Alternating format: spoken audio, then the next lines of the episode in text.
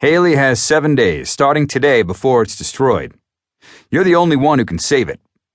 God's given you a gift, and you have to use it because if you don't, we're all going to die, hundreds of people. But if you do what I ask, if you take the time to write a few articles, you can save them. You can save us. You can save Nadine. How exactly is writing articles going to save her? God rewards those who are faithful. He's worked miracles before, Connor. He can do it again. Right. He sighed. I've offered you money, the chance to save yourself and your wife, a chance to save hundreds of people. What do I have to do to get you to write these articles? I folded my arms across my chest, hoping to find some relief from the chilling wind.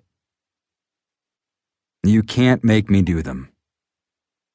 I calculated each word as it came. Last night, Nadine talked with me on the ride home.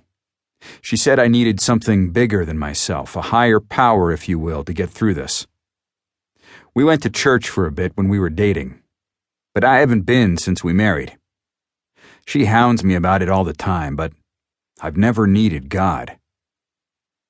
My eyes shifted to my shoes. But last night, I know. She has to know. I have to tell her. Can't happen. Why not? I don't make the rules. I do what I'm told.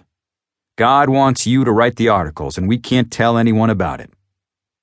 Wait, God asked for me by name?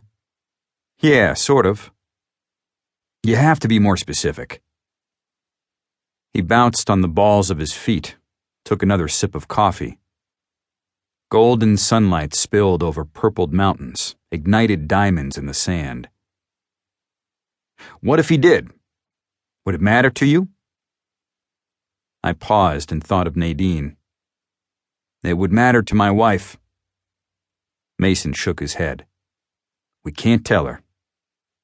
Look, if I'm going to do this, I'm going to do it for her. She needs to understand that. I'm not going to lock myself in a room for the next few days to knock out a few articles while my wife struggles to hold on to life, unless she knows I'm working for her.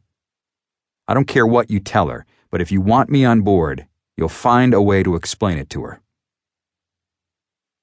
He cracked his knuckles, then scratched his neck. Sounds fair. The air warmed quickly in the full light of the sun.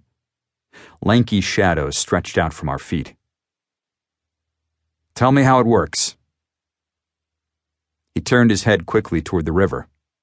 Didn't want me to see his smile, but I caught it on the corner of his mouth. He wants an article a day. I'll pay half up front and half upon completion of the article.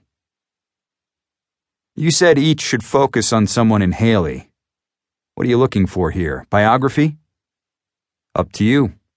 However, you want to reveal the important information, so long as you focus on the good. Paint the people in a positive light, but don't lie. He wants a complete picture, but the emphasis should be on the good, like you did with Sri Lanka. People in Hailey are survivors, too.